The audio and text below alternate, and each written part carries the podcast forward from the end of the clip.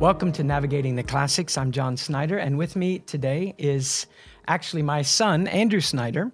Andrew is a student at Puritan Reformed Theological Seminary. And um, so Andrew has agreed to help us out as we look at another one of the ancient texts of Christianity, one that perhaps um, the average person wouldn't pick up and read, you know, one that isn't published by Reformation Heritage Books or Ligonier or Banner of Truth.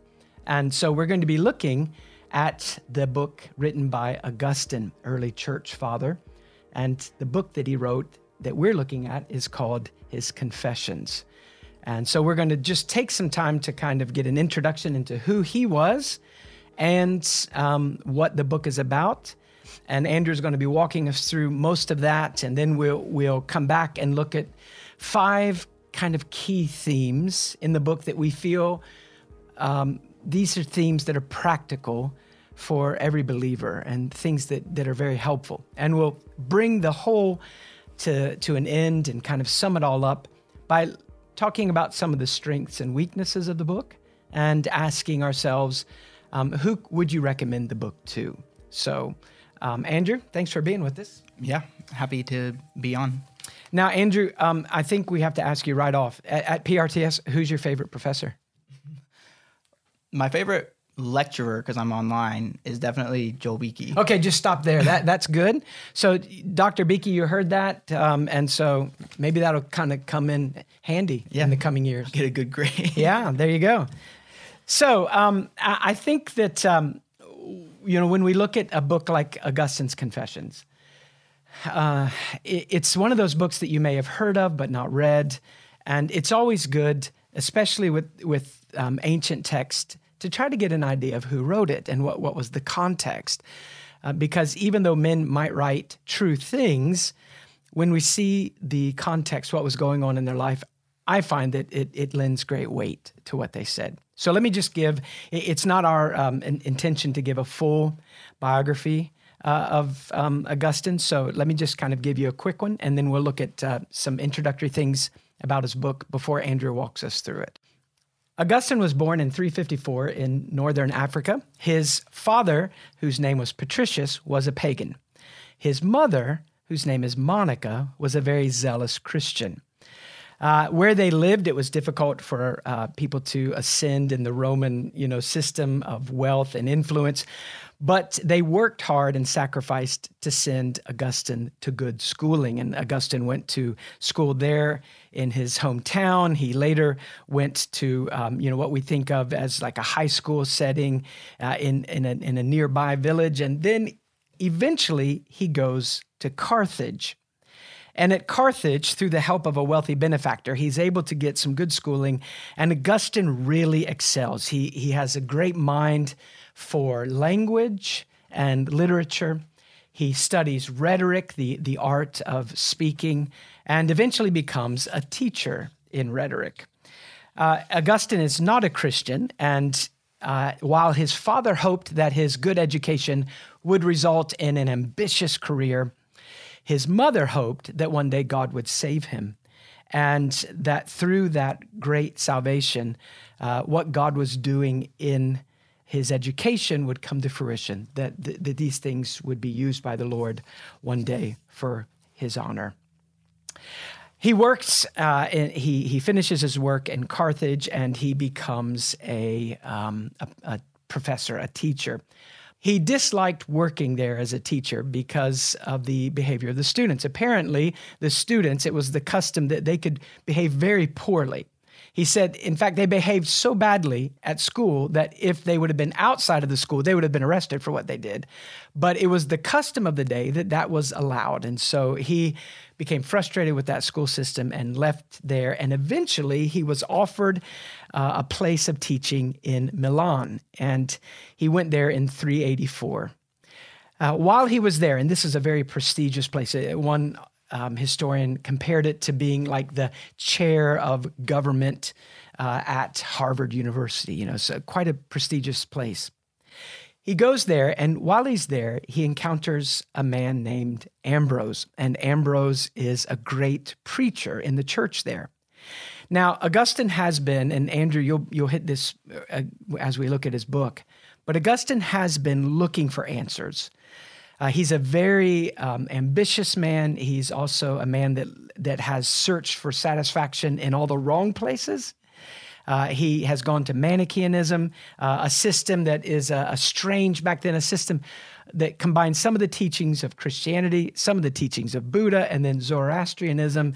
And it, it viewed the universe kind of as divided in a dual two categories. There is the pure spiritual aspects, and then there is the sinful aspect, but that's the material. So what we call a, a, Gnostic. It's one of the Gnostic religions. So things are evil and sinful because they're physical. And if only we could escape this physical world, then our spirits would live in this purity. And of course, one of the implications that usually followed that view is that what I do with my body just doesn't matter. You know, I can kind of live any way I want with this. This is just going to be shucked off at the end. And so, you know, sin isn't a thing that taints my soul. Well, he chases after that for a while, but when he meets Ambrose, he is shocked that this man, who is a capable preacher, uh, his words carry great weight with Augustine because his words are connected to reality. Whereas uh, Augustine's um, influence through Manichaeanism was uh, by a man named Faustus, and Faustus was quite a scintillating teacher better, you know, as an orator than Ambrose, but Augustine had come to feel by this time that Manichaean teaching was just a lot of hot air, very fine, fancy words, no reality attached to them.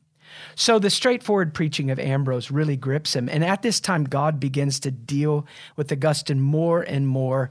And we'll look at that in his book as he kind of traces that. At age 31, he is converted upon reading Romans 13, verse 13 and 14. And his own account of it is that he was in the back garden uh, and he hears these children chanting, Take up and read.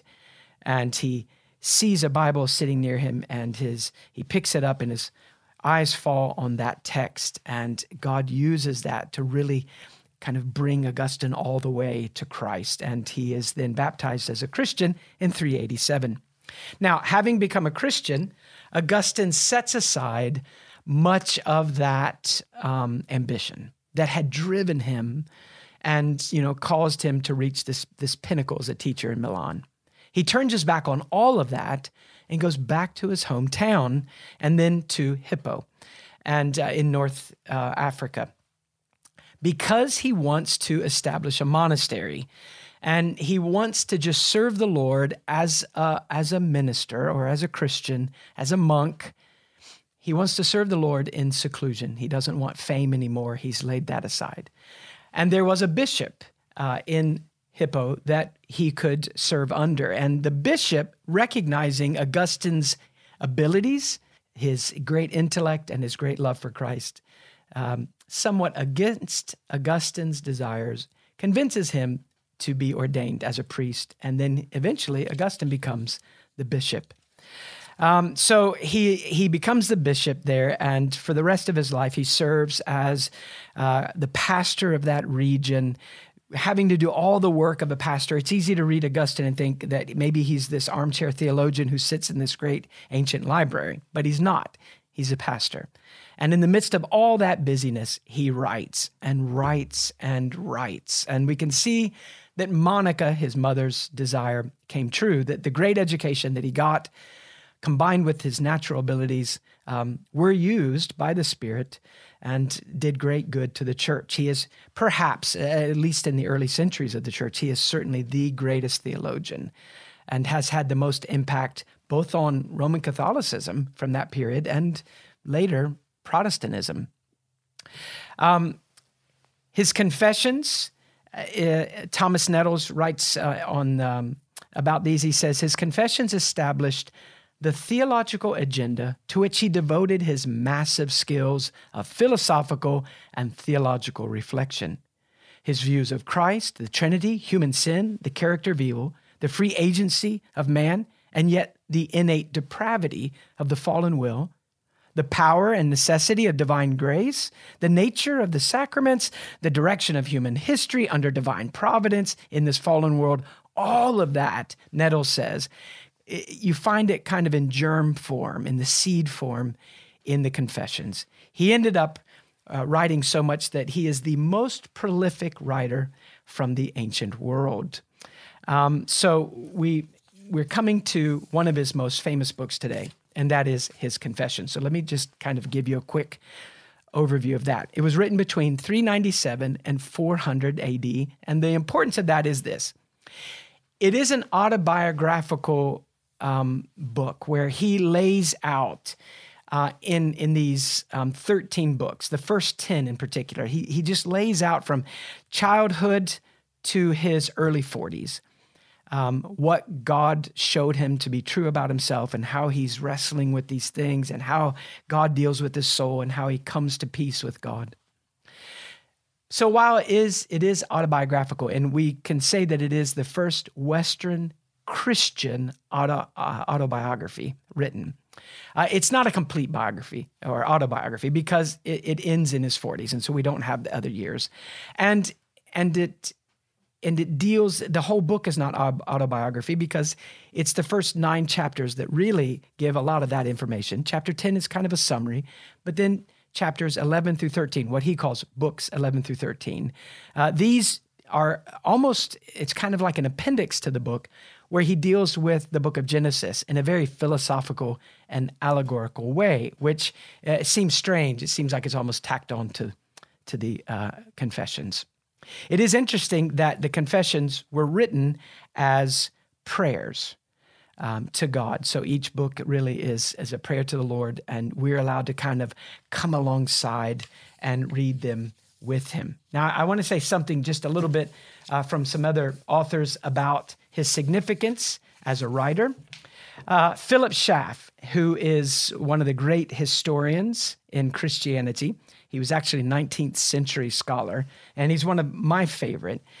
He speaks of uh, the Confessions, which Augustine wrote in the 46th year of his life, and and there, you know, there's that burning love for Christ is there, and and he's thinking back on how how God dealt with him, and this is what he writes. Uh, Schaff says this Here we see the great church teacher of all times prostrate in the dust, conversing with God, basking in Christ's love, his readers hovering before him only as a shadow. So, you know, it's God that he's focused on, but he knows that others will be hearing what he says.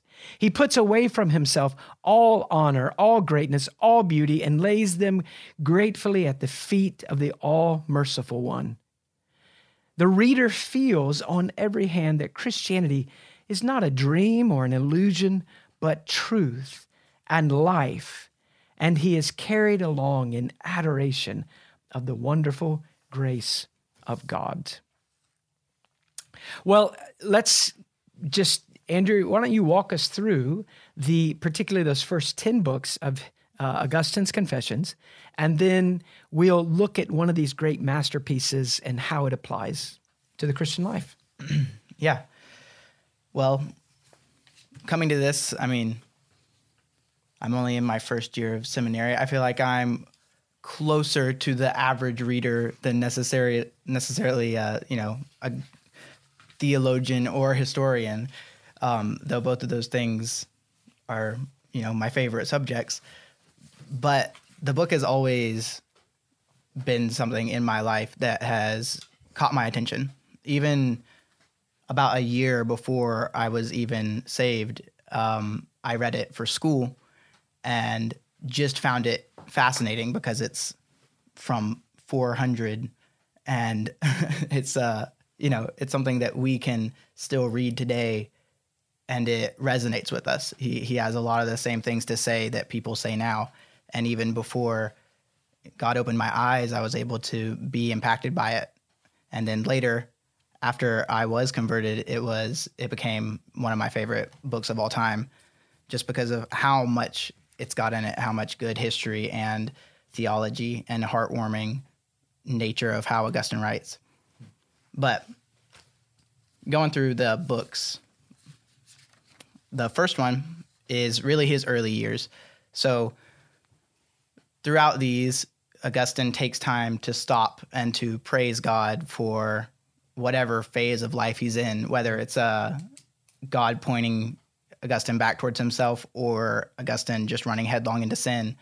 He still confesses the mercy of God in that. And that's one thing that I wanted to say is when we think of confessing, I think most of the time, at least I think of confessing sin. Um, but in Augustine's confessions, it's not just Augustine telling us every bad thing he's ever done. It's also confessing the mercies of God to him throughout his entire life. And so you really see that right off the bat because he spends a while talking about how it was a mercy of God and uh, um, God really caring for him that he even survived infanthood because Augustine couldn't do anything for himself at that time. And he points out that he can't even remember that time. It's only by observing other babies that he could even put together what his life was before he was able to really rationalize things.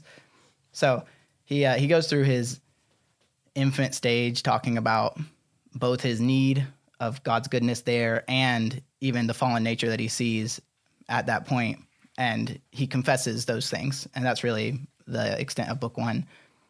Book 2 he goes into his adolescence. And um, he talks a lot about how he's forced to study, and it's not something that he wants to do, but um, he's forced to.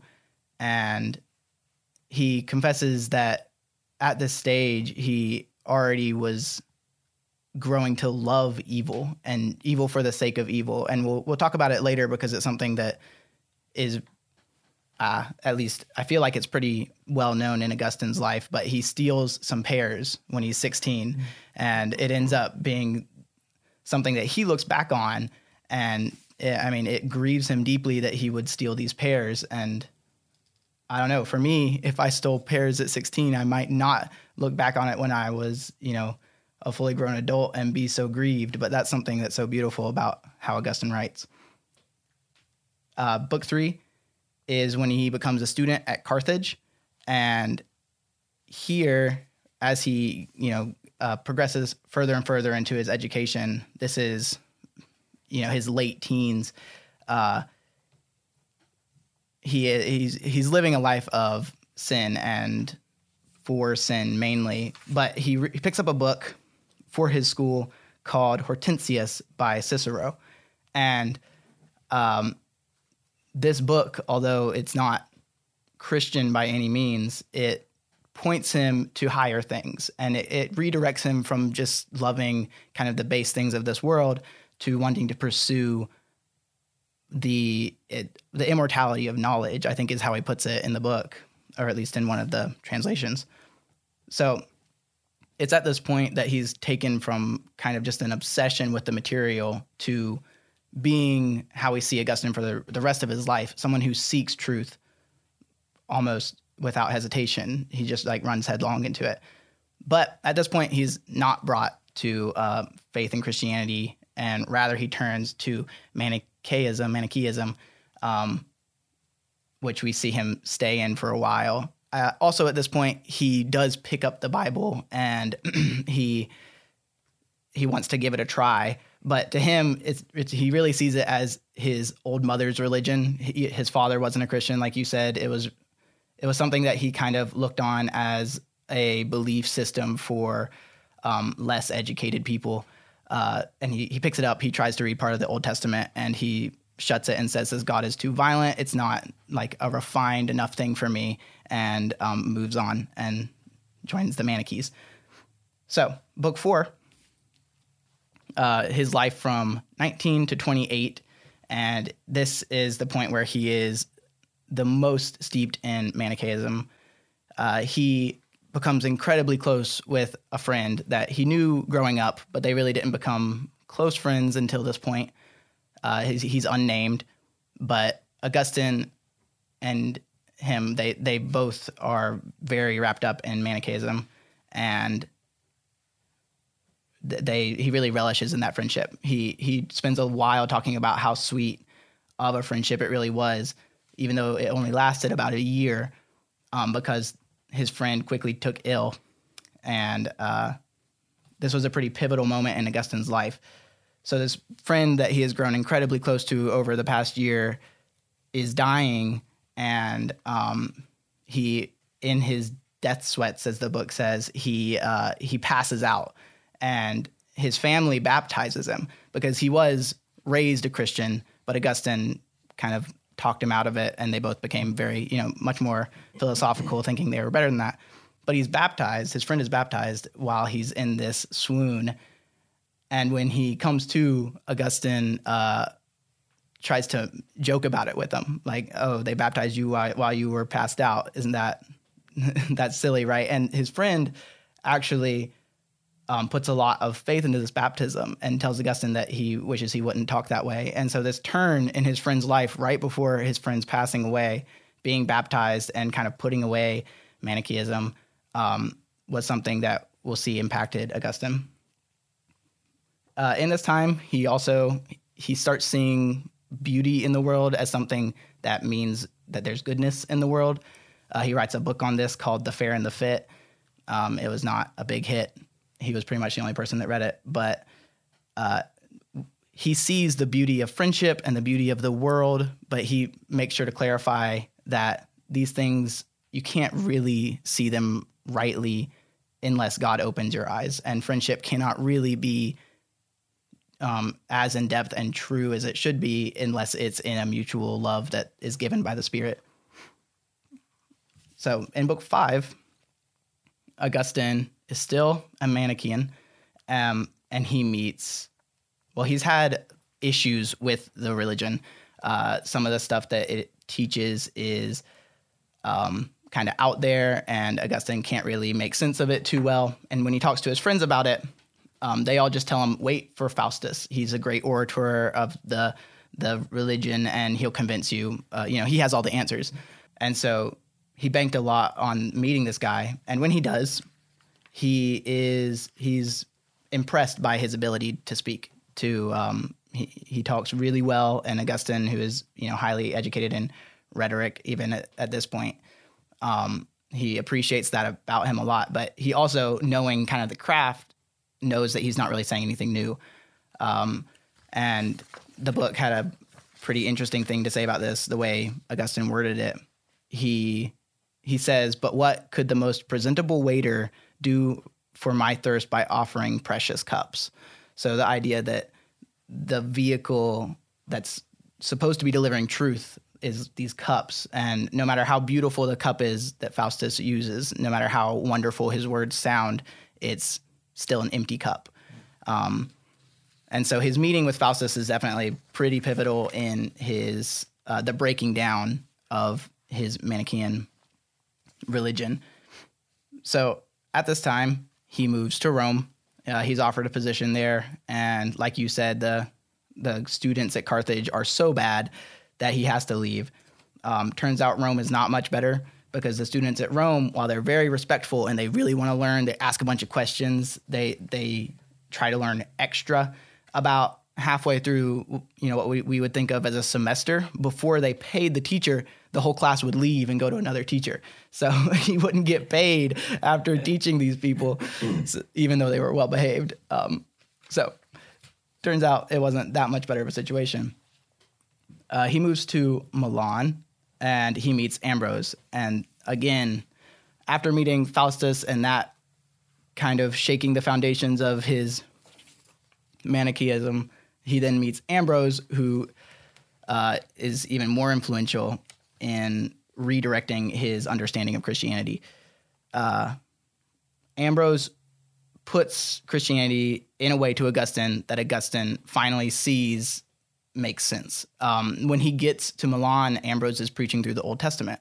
Um, I'm not sure which part of the Old Testament, but that is what you know made Augustine drop Christianity and say, okay, that's kind of barbaric. Um, but Ambrose teaching it faithfully, uh, Augustine sees the truth that's in there and the realities of God. And so at this point, Augustine is not converted to Christianity. Um, he is not regenerate and he looking back i mean he would admit that but he's fascinated with the christian religion and he's willing to put away manichaeism Um, he still has questions, especially about the nature of sin and the nature of God. But at this point, he's he's willing to adhere to Christianity as the best thing that he's found. Um, he even becomes a catechumen in the church, um, which is just someone that's being taught to be baptized, being prepared to be baptized.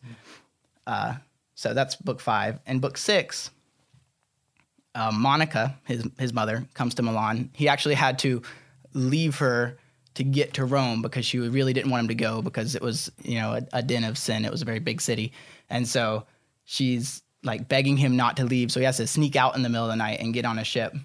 And uh, Augustine writes about her trying to chase him and find him at the docks and crying and praying that God would not let him go to Rome. But uh, Augustine says that God heard the intention behind her plea and not the words that she said, because in going to Rome, we see the unfolding of Augustine's life. He meets Ambrose and is changed. So, but Monica meets back up with him. Um, Augustine continues to search out what's error and what's truth and what he believes, and kind of consistently picking away at his uh, misunderstood beliefs about God. And he uh, he really is joying in the fact that Christianity is not what he thought it was. Kind of his um, surface level uh, understanding of it is not what the Bible teaches. And being under Ambrose's teaching, him being a very a good orator and a, a faithful pastor, both pointing him in the right direction. Um, Augustine, at this point, his mom wants him to get married, so he has to put away his concubine, which he's had for uh, I don't I don't know how many years, but since yeah, it was over a decade. Year, yeah, um, and they had a child together. Um, but he puts her away, which he grieves over greatly in Confessions, um, to prepare for his marriage, which does not end up happening. Um, he ends up canceling that. But at this time, having put away his concubine, he kind of falls back into his old lustful ways, um, which it was not his intentions, putting away the concubine. Um, so here we we see him kind of tumble back into this miserable life of sin, where uh, there's a lot of confusion and unhappiness, even while he's amidst Christian teaching that's good. We still see that his heart is not saved from uh, you know the sin that it's in love with. So then we have book seven, and here we see Augustine really wrestling with a material conception of God and uh, the origin of evil. The idea of if God is good, what is evil? Is it something else? If God is everywhere, but sin is a thing, is God in sin? This idea that sin is actually like invisible or not, some kind of entity that takes up space and it's a lot of confusion that stems from his beliefs before accepting Christian beliefs. Um, and so he kind of goes back and forth with these ideas and doesn't really fall on an answer yet. At this time, he also uh, looks into astrology as a religion because it's really popular. Um, but even in his own observations about astrology, he doesn't, he, he dismisses it as fake because he watches twins that are born and they don't have the same fates, even though they're under the same signs. And, you know, it's just uh, with careful observation, Augustine puts that away and isn't really tempted to delve into it too much. He sees more and more the truth of God. I mean, these past several books, we've seen that. But he writes that while the beauty of God lifts him up, his own heaviness weighs him back down and he can't seem to really grab hold of the things that he though would give lip service to as true and the most reasonable thing that he's found um, he's still stuck in love with his sin unable to live for god. So then we have book eight.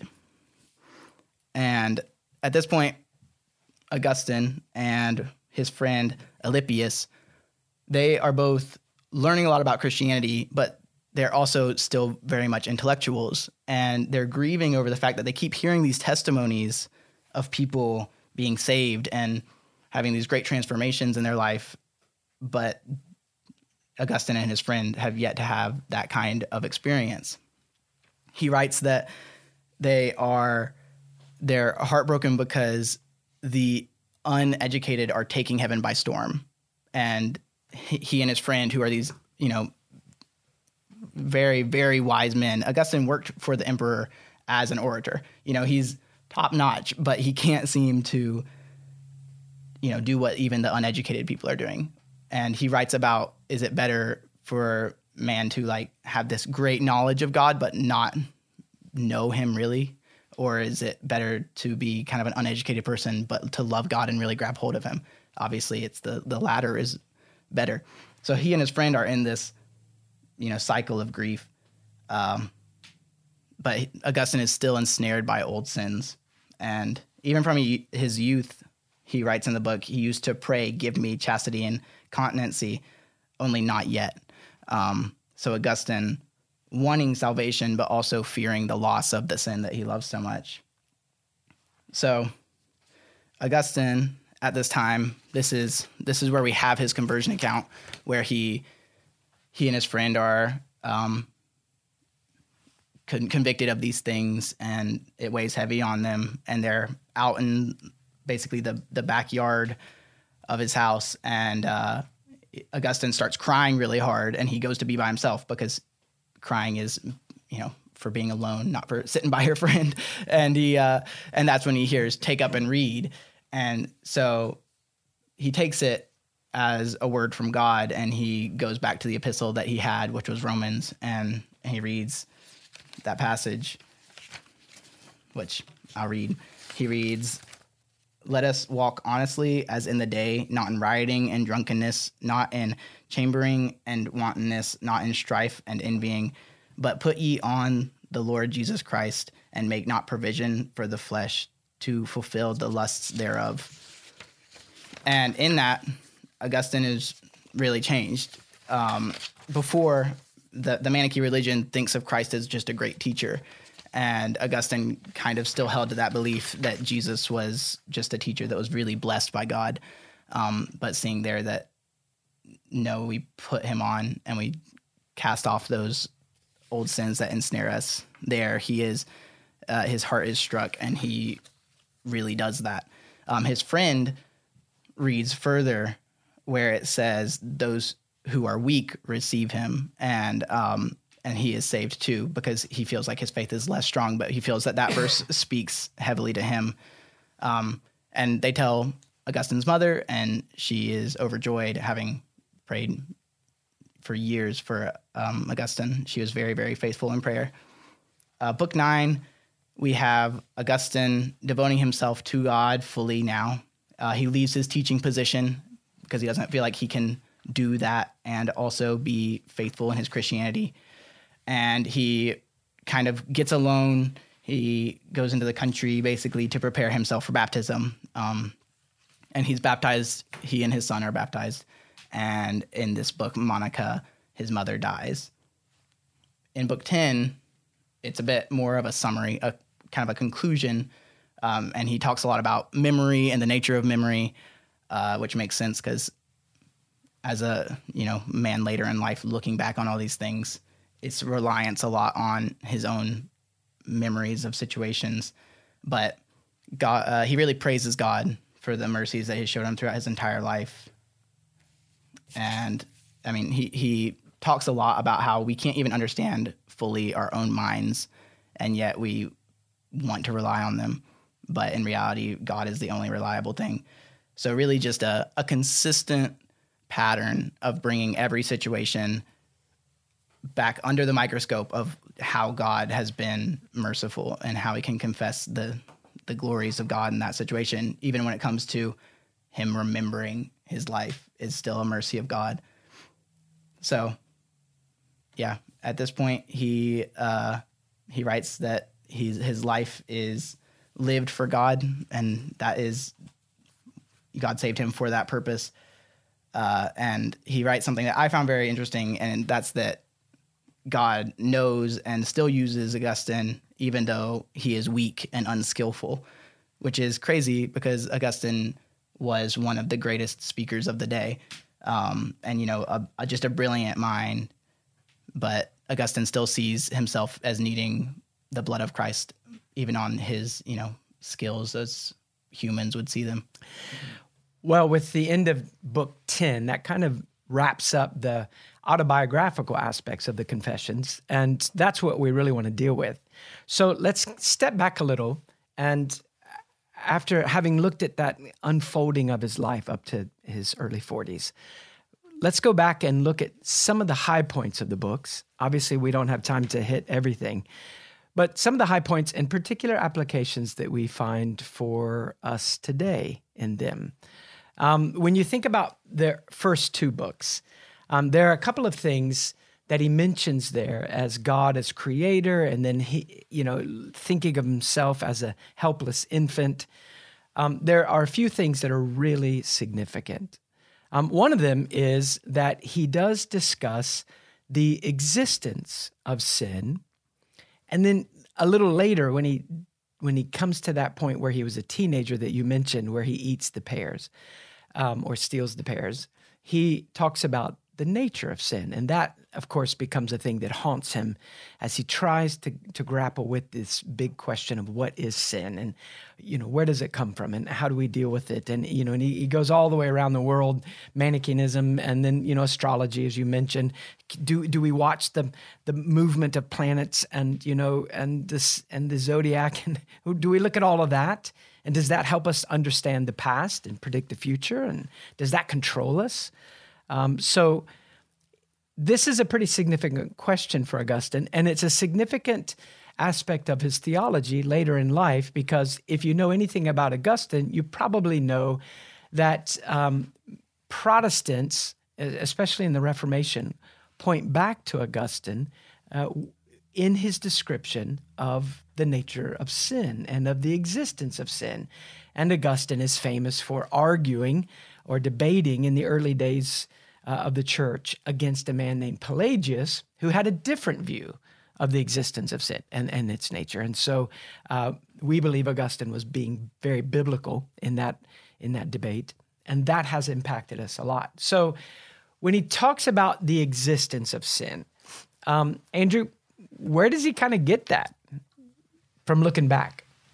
Yeah, well, looking back at book one, when he's talking about his his uh, you know very very early year or two, um, whatever it might be, he, I mean, he's kind of merciless to babies. Uh, he talks about how like a baby, a lot of people will say it cries because it needs something, um, but it, it's not just when it needs something. Um, you'll see babies crying when they want something that will hurt them. You know, like we think of now, like a baby trying to stick a knife in a, in a power outlet or something. It's like the baby wants to do that, and that's not that's not something it needs to do. So the caretaker will take the baby away from that, and the baby will scream and cry and even try to hit the whoever's you know taking care of them. And Augustine points at that and he he says that's that's sin. The way a baby acts is something that is not generally reproved because the baby can't understand reprovement. And Augustine points out that once we get older, that kind of behavior is completely unallowed. Like that has to be taught out of people, not taught to people. And so just seeing that sin is in um, humans from day one, you know, uh, David writes that he was brought forth in iniquity. And um, Augustine really kind of brings that home with his pictures of infants. He says that it's not the uh, it's not their will that's innocent, it's the weakness of their limbs. Like if a baby could really hurt you, you would probably get hurt because they don't they don't care. Uh, he points out that if a you know a baby's wet nurse would feed another baby, the, the first one would get super jealous. And he writes that even if the second baby would starve to death if it wasn't fed at that moment, the first baby would still be just as jealous. Uh, is is like they are very self absorbed and I mean, it's it's kind of funny when you read it because it's not something we generally think about today. Uh, we don't generally think about our actions as a baby before we can even remember and really grieve about the sin that's there. But Augustine, he takes it all very, very seriously and to heart in a way that I mean, it's kind of it's convicting. Yeah, I mean, I've never heard a Christian Christian testimony at church saying, um, "Before I came to Christ, you know, I remember as a baby, I would have killed my siblings, or I, would have killed my parents if I had the strength. You know, I, I wouldn't have cared at all." But yeah, as you mentioned, it seems strange at first, but it really is very insightful. And of course, Augustine only knows this, he says, by observing other children. So he knows that he would have acted just like other infants. But the fact that we are fundamentally self absorbed and that we're not unwilling to deceive, to cry as if we're hurting when really we're not hurting, or as if we're hungry when we're not hungry. Uh, but we learn that that's a, how we get what we want. Mm. Um, the reason I want us to stop and think about that is that Augustine does talk a lot in his uh, theological writings about the existence of sin, not primarily or not initially in our um, clear, rational, volitional choices. So I am old enough to understand that this is right and this is wrong, and I choose wrong. Well, that is sin. But Augustine is pointing out that before you reach an, the um, ability as a human to to reason like that, there is still a sinfulness in your character. And that's why you reason like this later. And it's not the other way around. And so when we think of the existence of sin, Augustine's talking about what we call original sin, that the impact of humanity's representative, uh, Adam, in choosing self over God. Uh, Paul makes a great deal of this, particularly in Romans 5, where what our covenantal representative did, the representative of humanity, which God gets to choose, makes a choice, and the choice is the wrong choice. And the consequences affect every person he represents, all humanity. And then, of course, Paul's wonderful uh, second aspect of that argument is that there is a final Adam. There is another Adam there is another representative that God has chosen the God man, Jesus. And the God man acts on behalf of his people and he obeys. And his obedience, therefore, wonderfully impacts every person united to him. So in Adam, all die. In Christ, every person united to Christ, they are made alive. Um, but when we think about depravity, we don't want to get the wrong idea. Depravity isn't saying uh, when we say, well, people are totally depraved. Well, we say, well, but I see people that are that are able to be kind. Uh, we see mothers sacrifice for children, uh, a husband for a wife, you know, a friend for a friend. So, what's how do you explain total depravity when you can see goodness? And what we mean when we say that the Bible teaches the depravity of humanity is that every aspect of our human nature has been in some measure influenced by sin. So there's a pollutant running through our system. And sometimes it manifests itself in a very ugly way, and sometimes maybe in a way that you, you don't even notice, but it's there. It is bending us constantly towards self. It's self against others, it's ultimately self against God. So it's not being as sinful as I can be every moment of the day, but it is that all that I am doing, even my religion, even my acts or deeds of kindness, there is something of selfishness that's interwoven. And so all that we do, apart from that, that washing, saving work of the, of the, of the mediator, Christ, all that I do is is stained. It's unacceptable in the sense of paying God what I owe God.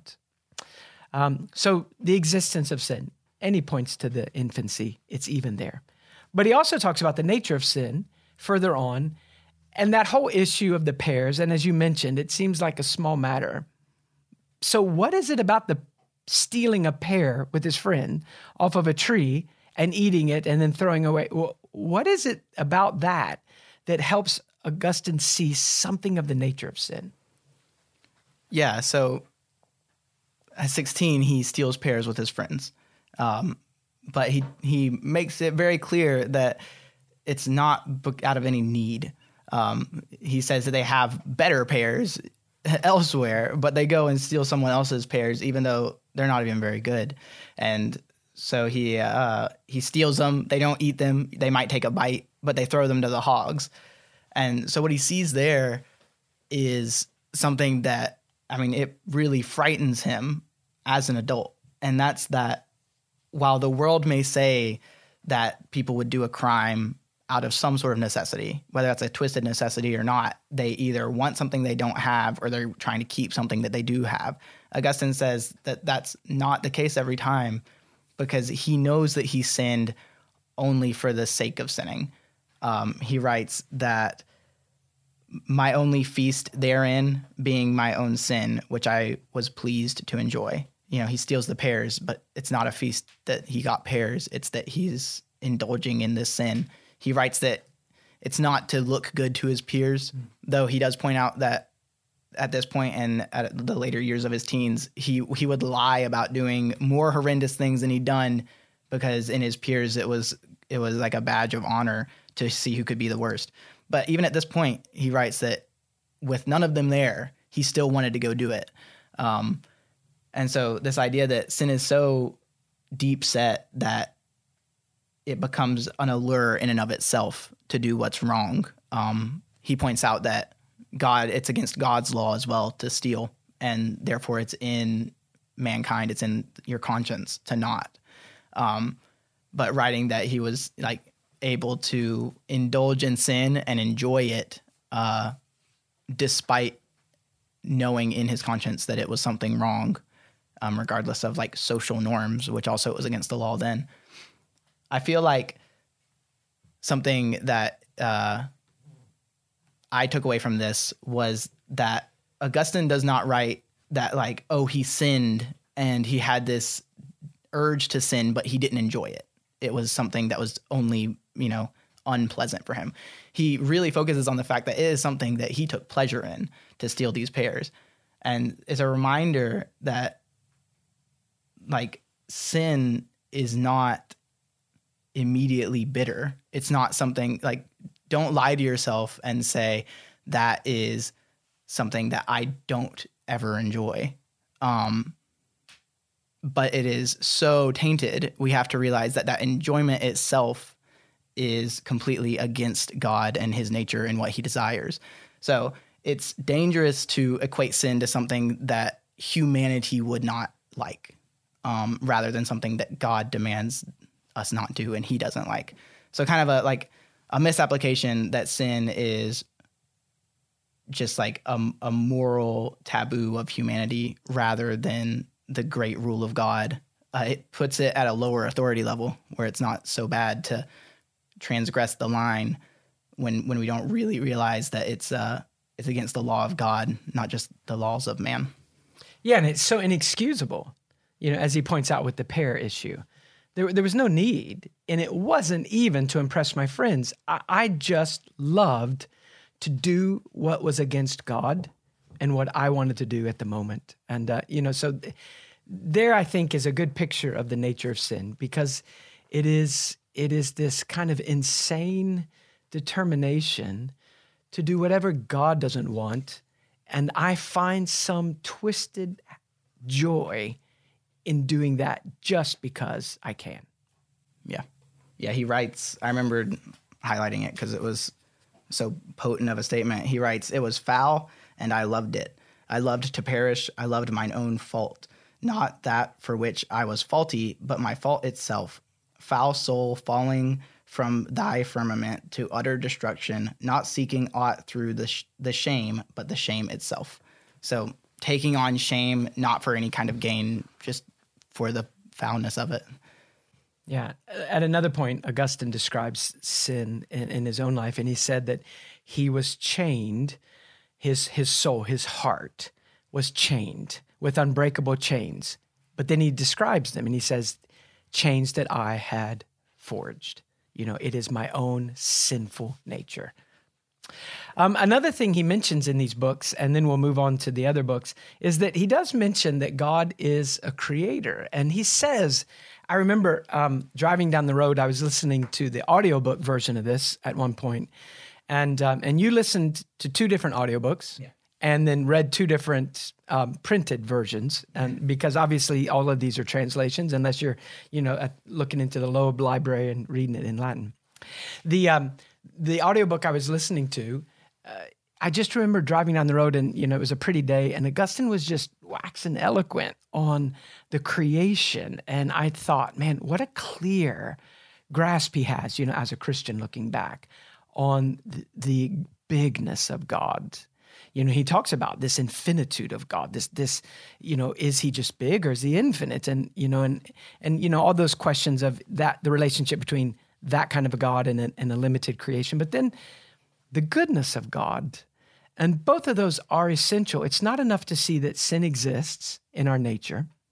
And it's not enough to see that the nature of sin is that it's an inexcusable rebellion against God. It's, it's this insane rebellion. It's, it doesn't even pay well. It, it's not enough to see that. We have to see those things also in at the you know at the same time behind that is the bigger picture that there is this creator and he is good it is the bigness of God that makes sin sometimes, we would say, terrifying to us. And we'd be willing to put away our favorite sins so as not to go to hell, so to speak. But that's not Christianity. Christianity is when you see the goodness of God as well. And you know, Paul talks about the goodness of God leading us to repentance. It's in it's in light of the cross, the goodness of God, that that pinnacle of God's graciousness displayed. It is in light of that that sin is seen not only as dangerous, but as sinful. And suddenly the heart begins to hate what God hates because we see it in the right light. And it's not, I love my sin, but I'm going to be willing to give it up so as to avoid some terrible consequences down the road. So those things are all really significant, and those all show up uh, you know, in some measure in the early uh, chapters of this confession. Well, we've looked at some of the things that the earlier chapters or books of the confessions speak of the existence of sin, the nature of sin, the bigness of the Creator, the goodness of the Creator. And now I want us to kind of focus in on what Augustine says um, as he describes the work of God um, in its entirety, kind of in bringing Augustine from darkness to light, from the deception and the idolatry. And he mentions quite a few things that he, he really clutches onto.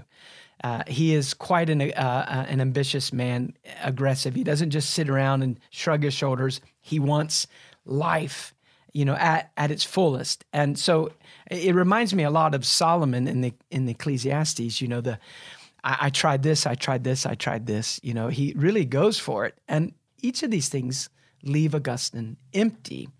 And God allows that to occur in order, you know, to turn him to Christ. And we do find a biblical principle here, and it's an important one for us as believers, and especially as we share the gospel with others. And that is that God never fills those whom he has not emptied. Now, we're not saying that this emptying, this convicting process, this tearing away our idols and you know removing our our our paper mache walls of defense, we're not saying that that stripping is meritorious. That well, if I go through enough stripping, I've earned the right to hope in the gospel. That's not at all what we mean. Uh, I think that um, you know when we think of some of the Puritans and they talked a lot about how God prepares us for the gospel, and that has come to be known as preparationism. It's a bit of an unfair interpretation of the majority, the main body of Puritans. They did not believe that you had to go through certain steps before you were qualified to hope in the gospel before you you know demonstrated that you were one of the elect uh, what they were saying is what christ said that it's the sick that feel the need of a doctor and so if you do not feel your illness, you just don't go to a doctor.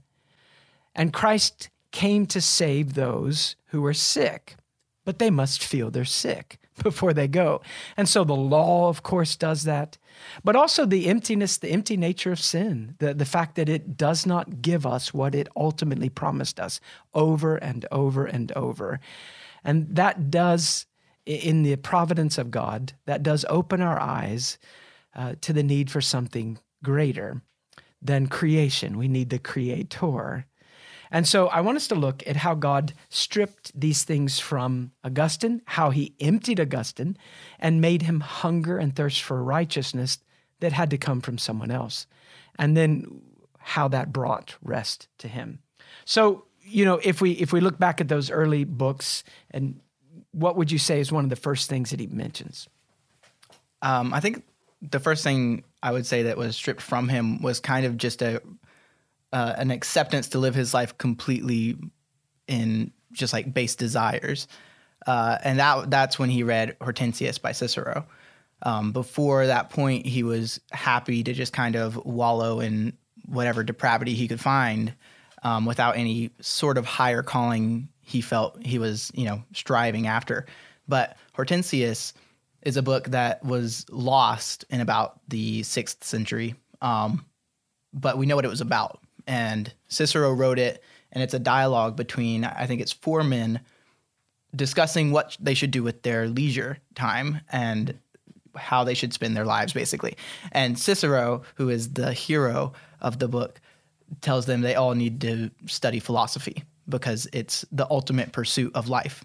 Um, is what the point of the book is. So obviously, it is not it is not a book that would turn most people towards God, but uh, um, God uses it in Augustine's life to pull him out of just a you know desire to live a really debauched life. Um, Augustine is not freed from his sinful desires, especially not his lust. I mean, that remains to be that remains a problem, but it makes him dissatisfied with it, and uh, you, you see that when he writes about it.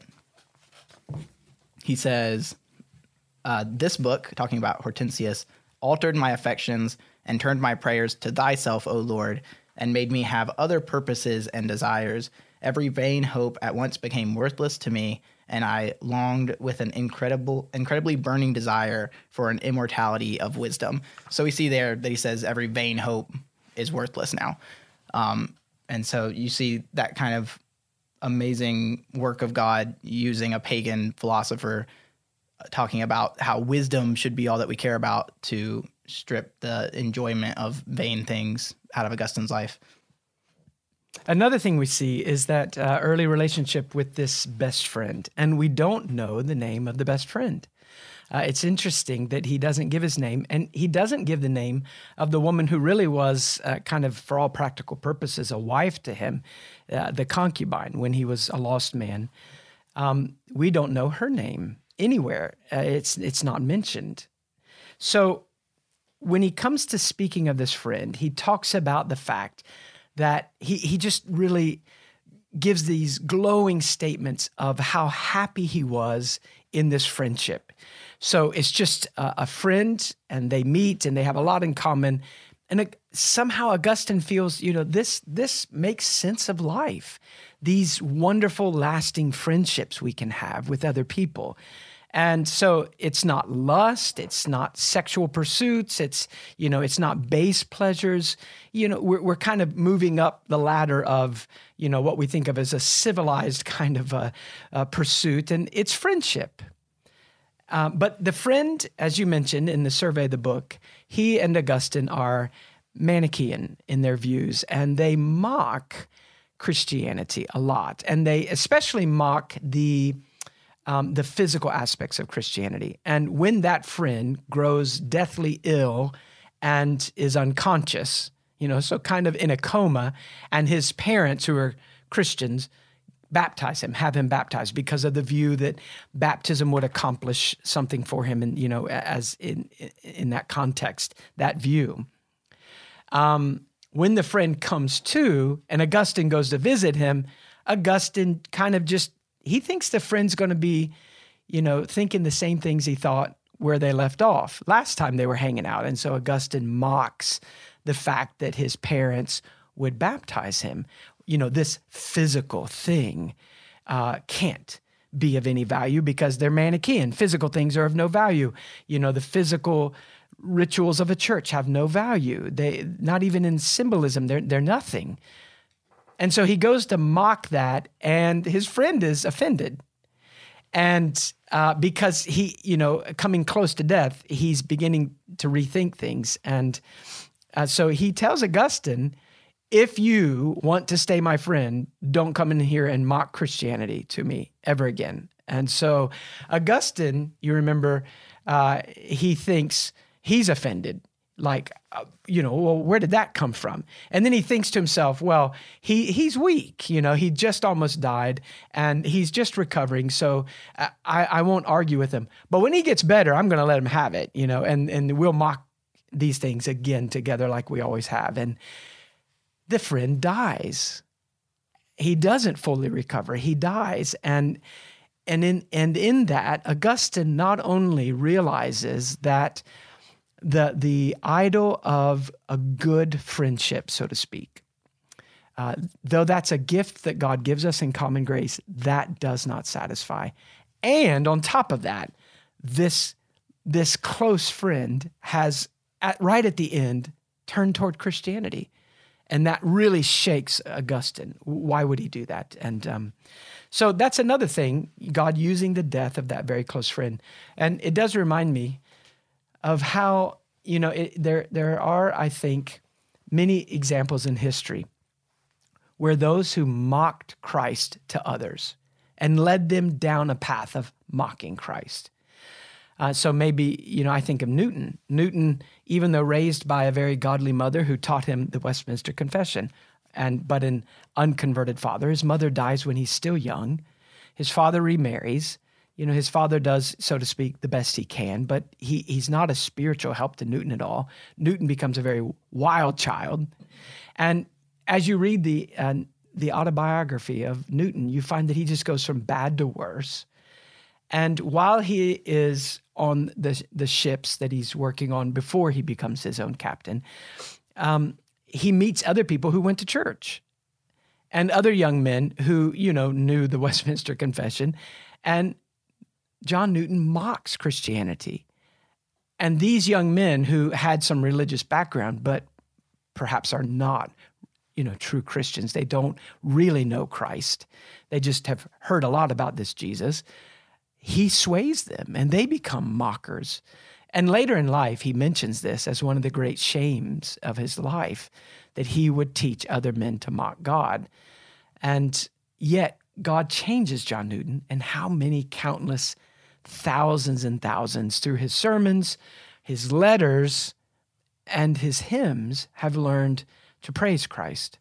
So, this mocker, the friend that we don't know his name, uh, is taken from um, Augustine, and he is turned at the end to uh, away from mocking to hoping in Christ, and it really kind of shakes Augustine's confident, you know, um, rejection of Christianity. Yeah, and like you said, it, it seems like he's being stripped of like the next level of his life. Kind of like initially, it's only being able to have pleasure in sin and that's kind of taken away and th- that thing feels worthless now. And then it's friendship which seems very noble. And after this friend's death uh, augustine writes about how you know he has other friends and he tries to spend time with them but he can never get back that closeness. And so while he still is living very much in sin and still is surrounding himself with friends to try to dampen the kind of heartache those things don't do what they used to for him. Mm. and i think the next thing we see that in is kind of the um, philosophical religions that he leans on so heavily, with Manichaeism especially. We mentioned earlier, just going over the summary of the book, that he meets with Faustus, who's supposed to have all the answers that you know lead, lead Augustine to doubt the Manichee religion. Uh, and when he does this, you know he's impressed by his abilities, but it's it does not lead to the answers of any of his questions. So we start seeing you know Manichaeism breakdown. Uh, we see that even more when he meets Ambrose.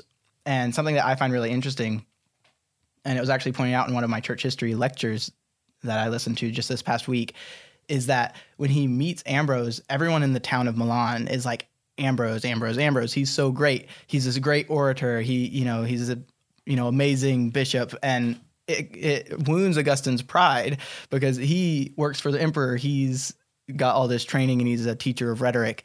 Um, so we even see kind of his own position being taken away from him when a man who teaches a religion that Augustine sees as kind of silly is held in higher esteem than Augustine himself in that town, at least. Um, and so we see Manichaeism start to break down over that, and astrology as well. You know, just seeing that the religions of the day that people were really putting on a pedestal and saying these this is what a modern man should believe if he's really you know as smart as he should be. Augustine has those things torn away slowly, uh, even to the point of you know his own ability to you know think and talk are broken down a little bit over the fact that Ambrose is held in high esteem, preaching something that he finds foolish. I, I think that you know a modern application of that because you know I doubt any of the people that might read Augustine today would say, well, you know, I don't know. I, I don't know if I can give up Faustus's book, and I don't know if I can give up my Manichaeanism or my astrology.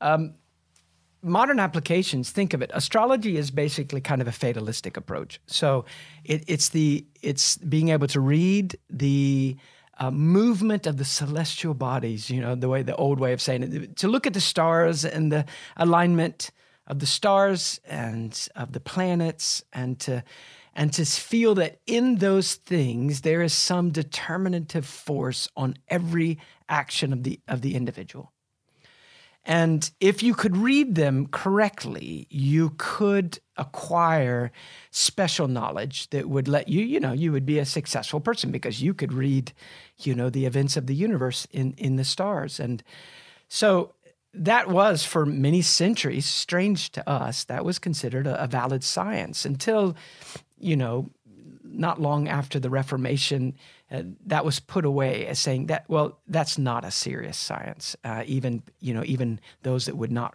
agree that Scripture is true would say, well, but that's not true either. So, in my mind, uh, a modern application could be we could say, well, we kind of feel like we are just the product of our environment. And I was brought up in this kind of family and, and in this kind of um, you know, culture, and that's why I do these things. And so it's still the same kind of fatalistic excuse. Um, these things determine us, and we are not accountable to a creator. And my moral choices are simply the outcome of, of culture. Or we think particularly of, you know, the, the, the gene code. And so, well, we, we realize how much the physiological aspects of a human affect our feelings and choices and and how our f- feelings and choices affect our physiology. And well, that's true. But then we, we kind of jettison over into a, a, scientific fatalism. Well, I am just the product of the combination of my my DNA, and um, I will be certain ways because of my DNA, and and so that that's who I am, and I have to just be true to that. Well, but what about your response to the Word of God, to your Creator? We, well, we say, well, well that that can't that can't be taken seriously because I can't control these things. I am who I am. Um, so, you know, then philosophies, people who we we hear, you know, on television, whether it's kind of pop culture or whether it's a very academically successful, advanced person people who can just put things in the right way. And we say, man, that, that, sounds right, you know. And whether it's the spin doctors who just give us a little phrase, uh, you know, that we got and we saw on our phone today, or whether it's someone who we read his book and they said, well, I have the new explanation for life. And, you know, we don't call them philosophers anymore. We just think that you know, this is the way I view my life. And, and, I get a piece from this guy over here and a piece from this lady over here. And I've put together kind of a, a view of life. And that's your philosophy. And when it's contradicting what God says, ultimately it is a philosophy rooted in self deception. And it will leave us empty. Uh, another thing that left him empty, you know, other than we mentioned the relationships, and when he was young, he talks about wanting to be loved. He, he, he wanted to know what love was. He wanted to be loved. But he said as he grew, you know, through adolescence and hormones kicked in, then he said lust was injected into, you know, a desire for real love. And so suddenly it's twisted now. And he said it kind of clouded his vision so that he pursued and used relationships for lust in such a selfish way and you know he he lost a desire for love.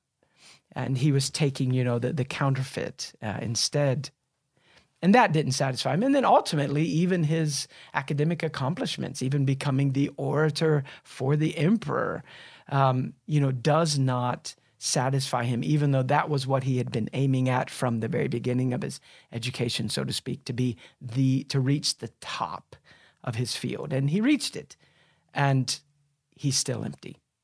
So we see God using all these things to um, that he's hoping that would fill him. God is pulling them away from him one at a time. After Augustine sees that didn't satisfy me, and he has stripped him of all. But what's the that that's not a Christian. You know, coming to your senses. I remember reading the Scottish pastor, the young pastor Robert Murray McCheyne, describing the prodigal son. So he he is there and he spends all of his money. The party's over. His friends are gone. He's eating the pig slop to stay alive.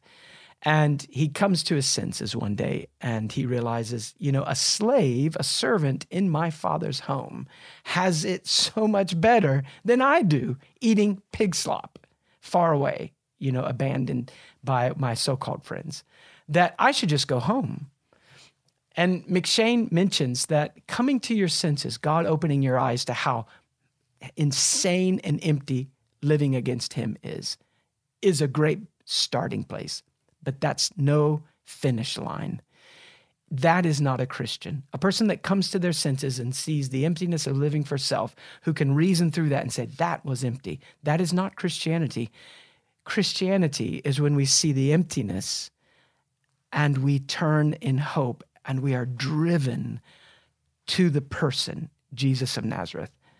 And his work as the God man becomes our hope. You know, there is that totality, all that, we know of Christ, we embrace with all that we know of ourselves. That's Christianity. So, what we've talked about up to this point, there seems to be many noble stages, but that's not a Christian. So, the Christian comes in the rest.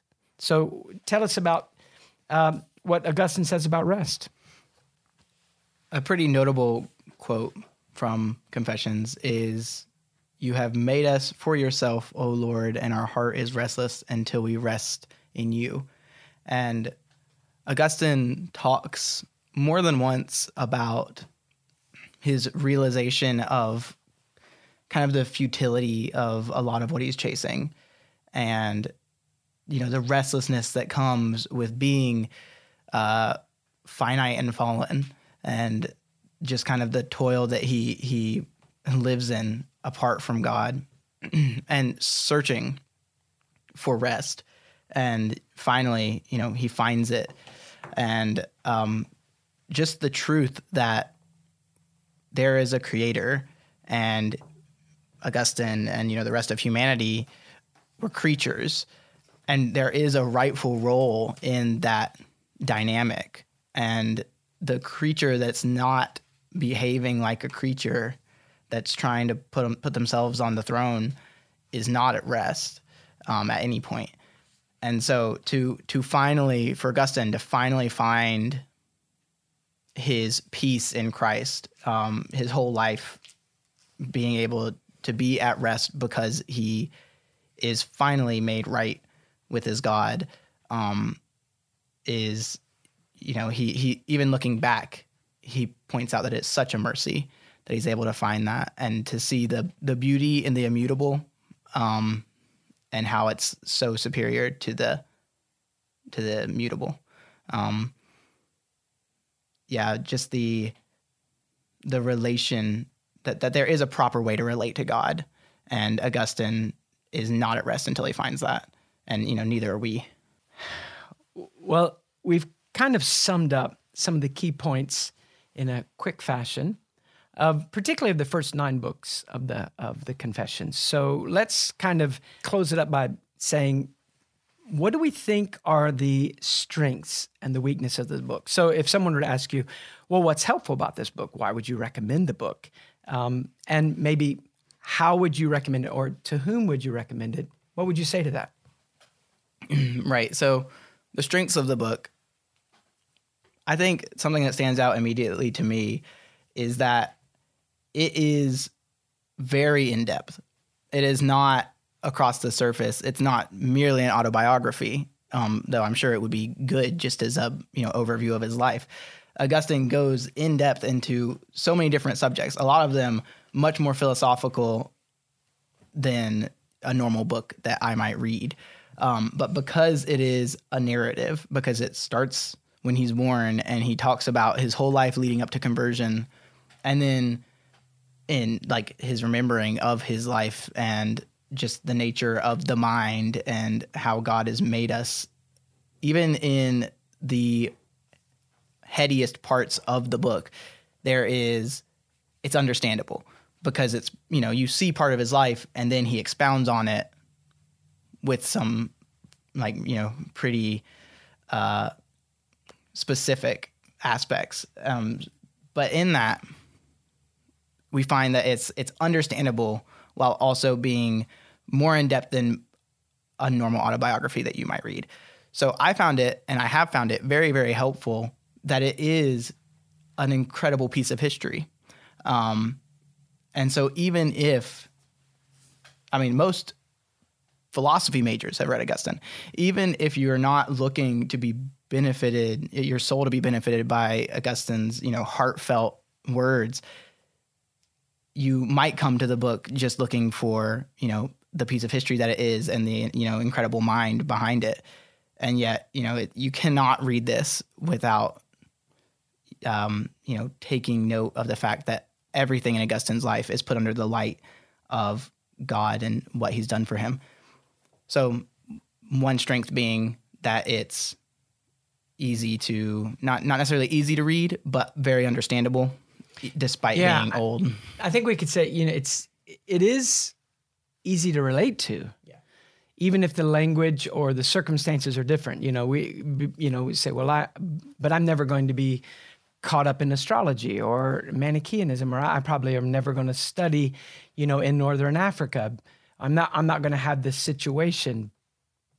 But the things he talks about, the interiority of the human life, and as you say, as he walks through those stages of life, I mean, th- those basic things are they're common to all humanity, and it is shocking that when a man writes in the year 400, so to speak, that he could write things that you and I could read and think that is exactly, you know, how I have felt about these matters before. Right, yeah. Yeah, a lot of it is just universally applicable to humans. And I mean, that's incredible. Um, I think another strength is his like meticulous care that he takes in pointing out the mercies of God. Um, from as we've mentioned, the infant stage of infancy where he is cared for. Um, he has no strength of his own to keep himself physically alive.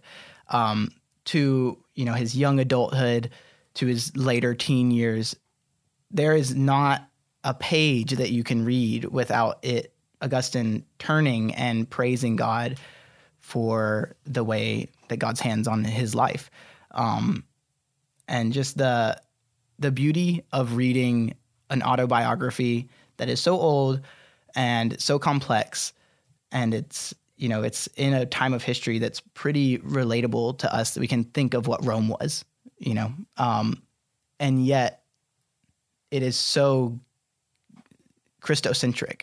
Everything is about God and about the salvation that he brings to man. And when I read this book, I, you know, initially I was amazed that this man in 400 AD was writing in a way that resonated with me, that I could join in with the way that he praised God. The things he writes are not like removed from our uh, experience as Christians.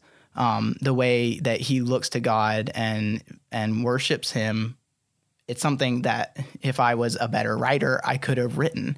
Um, so I think the the care that Augustine gives to making this a confession of the mercies of God as opposed to just what his life was um, has to be probably the greatest strength because it's really what makes up the body of the book is just uh, a a bigger view of God than I think the average Christian has. Yeah, I think also when you speak of the carefulness, when he does speak of his particular sins, he doesn't do it in a way that um, glorifies them. Um, he, you know, he he's honest about it, but he he's careful not to present sin as some, you know, big, you know, this monstrous thing that I, I, I you know, again, he's not glorying in his sin, but he's honest about it in a way that's, I think, beneficial. It's honest and helpful. It shows the nature of sin and the, the emptiness of it. But he's very honest about that, and probably more honest, you know, than many of the biographies that we read. We tend to read biographies of, if I read a Christian biography, when the person writes it later in life, you know, or when they when they think back about themselves, maybe they exaggerate how sinful they were because they feel that that would honor God. But you feel that Augustine's he's being very honest, uh, without exaggeration and without glorying in the sin. Also, when he talks about depravity, he doesn't present depravity in this book as an excuse for sin. Mm. Uh, it reminds me again of what McCheyne said, you know, in the early 1800s, 1400 years later, Robert Murray McCheyne said, the, the truth of our depravity does not excuse our sinful choices. It aggravates the, the guilt of our sinful choices. So, in other words, your problem is not that you've been doing some wrong things or saying some wrong things at home or having a bad attitude. It's that all of that is just an expression of a, of a much deeper issue between you and God. And it's that it's not just what you're doing that's wrong, it's what you are is wrong. And the way McCheyne handled it evangelistically and the way Augustine talks about it, it never becomes an excuse for sin. Well, I'm depraved, so I, I can't be expected to act any other way. And I think that's helpful. Weaknesses of the book. One weakness is that it's removed 1600 years from us. So even though the um, the spiritual and you know mental and uh, you know, heart struggles are there, and we recognize them. They are couched oftentimes in um, in circumstances that we feel that we're about. That that's a, that's another planet. You know, I mean, that, that's just so different than us.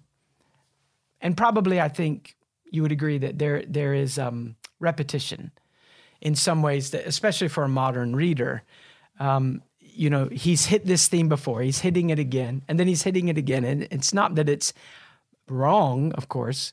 It's just that it, for a modern reader, it can it can become a bit of a hurdle. Uh, you can get kind of bogged down about the middle of the book, and you know, and give up. And that that's we suggest you don't do that. You know, press on um, and you know, you will, as he continues to progress, you will see new things. And but so removal from our everyday circumstances that can make it a bit difficult. Um, and the repetition, um, it's it's a few hundred pages, and that can make it a bit difficult. Anything else you think of as weaknesses? No, not. I mean, I'm sure there are other weaknesses, and it definitely depends on um, how you approach the book as well. Because for me, I just have this glowing view of Augustine. And so if I read something that could be taken as maybe too Neoplatonic, I, you know, the way I interpret it in my own mind is is much, you know, um, more acceptable to me um, in some way.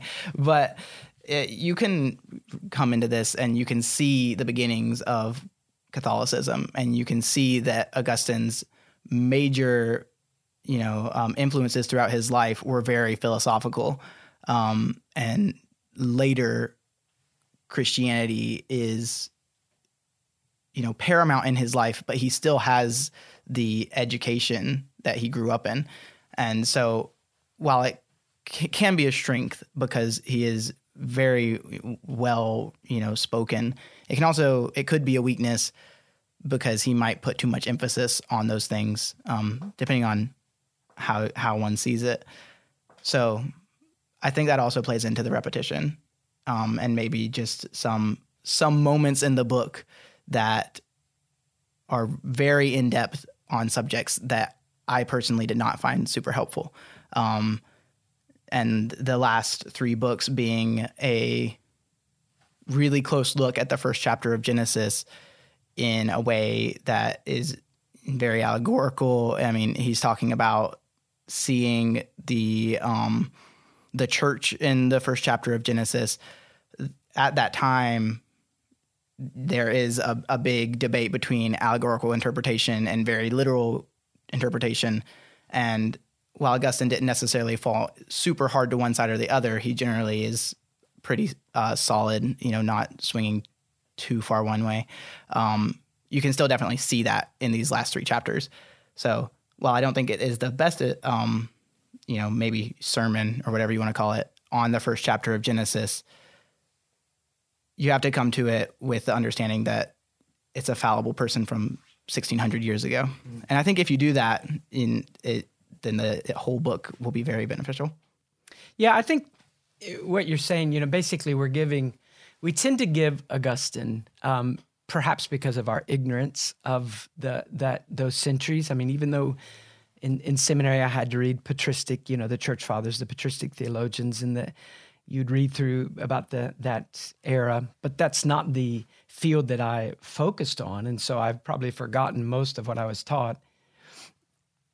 I tend to I tend to read ancient writers like that, um, and I give them a, a, wide berth. I give them a lot of grace, mm-hmm. you know. And so, if I guess if I were an expert in that era, and in how his general thoughts played out later in the Roman Catholic Church in ways that we would feel are not biblical, you know, then as I'm reading Confessions, I might find a lot of things that I think, oh, that that's the beginning of that, or that that's a foretaste of that. That's a foreshadowing of a pretty serious error that will de- that will develop, and it's partly his fault, you know, or or mainly his fault. And so I I would say that I read Augustine like he is a Reformed Baptist, you know, and I think now he is in heaven. He is a Reformed Baptist. No, I'm, no, it's like half joke, but half maybe forty nine percent joke. Uh, so I, I read Augustine like he's this like, hey, like Augustine goes to church with us. Augustine reads the Puritans. Uh, Augustine, one of his favorite books is John Owen's Communion with God, you know, and we can do that. And that is, that is a lot based in our ignorance. Mm. Um, but we, we come to those ancient writers, and while we cannot recommend everything he wrote, uh, we feel that Confessions is a book where the common um, truths of Christianity which all Christians would hold as important. Th- those are the things he focuses on. And so we find it very beneficial without having to have arguments with him, you know, every other chapter. One historian writes that Augustine was undoubtedly the greatest theologian of the early church. And I, I think that across the board, people would agree with that who study that era. Um, but he points out that he understood, perhaps better than those who followed him in the in the following centuries and who you know benefited so much from his many writings. You know, hundreds of uh, um, treatises and uh, thousand sermons that that are in print, and then you know and the the debates and his central part in dealing with uh, the Donatists and the Pelagians, which were both very significant attacks on biblical Christianity. Uh, they they looked to Augustine and maybe they kind of saw him in you know this with a halo around his head as if he could do no wrong. He is one of the uh, official doctors of the church, which in Roman Catholicism, uh, that's a saint who is uh, set apart. Um, by the papacy as officially one whose teachings are of extraordinary significance to the church. So he wasn't just sainted, uh, he is uh, and just an academic and a great theologian. So in the Roman Catholic Church, he's considered one of the top tier, and really, I think Protestants would say so as well. But this historian gives a statement from Augustine about his own writings, and I, I find it uh, very balancing. So here's what Augustine wrote we who preach and write books write in a manner altogether different from the manner in which the scriptures have been written. We write while we make progress, so, you know, we're still learning. We learn something new every day. We dictate at the same time as we explore. We speak as we still knock for understanding.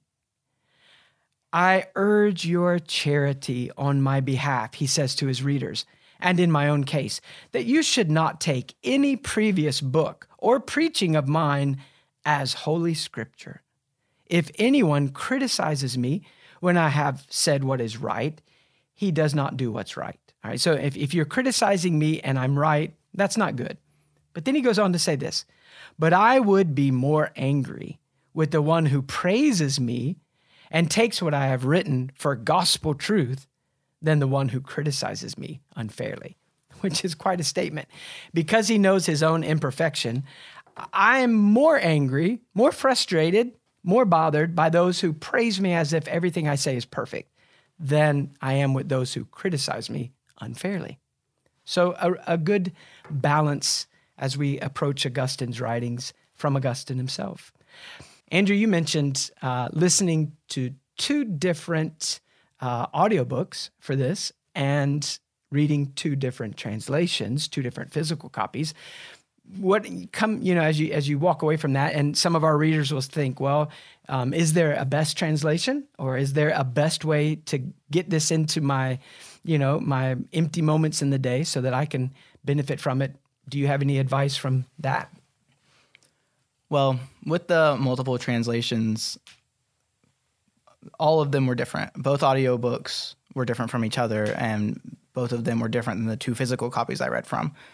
But I can't say that I know which one is best. Um, for me personally, I didn't find one to be that much better than the other. Uh, the first audiobook I listened to was actually a very modern translation. Um, I mean, it didn't use like slang or anything, but it was it was just made very easy to understand. And I think for an audiobook, that was really good. It didn't seem to take away in comparison with the second audiobook I listened to from the theological depth of it. Um, with reading it physically versus listening to it, I think this is a, a rare case of a really in depth book that you can listen to effectively because if you miss an important theological point in a book that is purely theological, you're going to be behind and you're going to have to rewind and you know catch back up, mm-hmm. try to figure out where in the bullet point bullet pointed list you're at. But with this, it is it is an autobiography. It's an autobiography. It's a narrative. So if you miss a point or you don't really grasp it immediately, and he moves on too quickly because he's just reading in your ear, um, you're not going to be behind. You can pick up with the next point and you can get the gold out of it that you can get out of it while you're going about your day or you know on your drive or whatever. So I find it I find it good to listen to, especially because it's a pretty long book and some of the sections can be repetitive. And so reading it physically only, if it hasn't really grabbed you, uh, you're you're pretty likely to you know set it down and pick up something else, which I think would be a bit of a shame just because of the you know incredible significance and benefit that this book is. Yeah. So in our show notes, we will give some um, recommendations for a couple of physical copies that are out there. Uh, I think both you and I both have a copy from Everyman's Library, yeah. um, which just kind of is a, a, secular company that has put out um, the classics, you know, throughout the centuries, and they do a really, really stellar job uh, in the paper, the, the, construction of the book. Um, it's just makes it nice to read from. Um, so we both that was our favorite physical copy.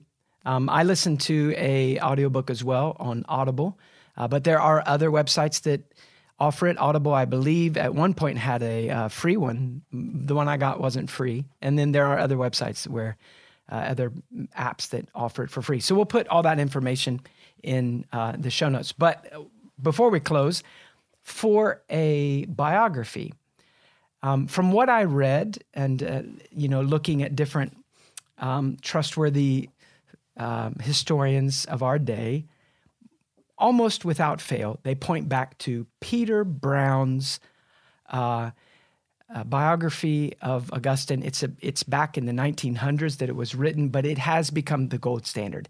So Peter Brown, and I believe the title is just Augustine of Hippo.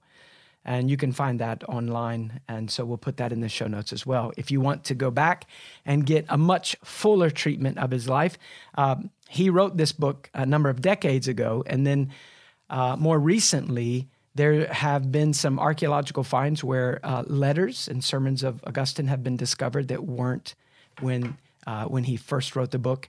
And he goes back and he gives some kind of epilogues, some appendices where he talks about um, you know what he what he saw in those newly discovered things and some ways that his views have changed a little and uh, which are not substantial. It doesn't make his old book worthless. And also he talks about if you are an academic he deals with modern uh, academic treatments of, of augustine since his first biography um, how that's shifted how, how the academic scene has you know dealt with it um, which is helpful if you are reading Augustine on that level. So, Peter Brown, Augustine of Hippo. Well, we hope that you have enjoyed this. Uh, we will return, and uh, we hope in a few months with another one of the great classics from Christian history uh, as we try to navigate through these works and see what was so beneficial from them.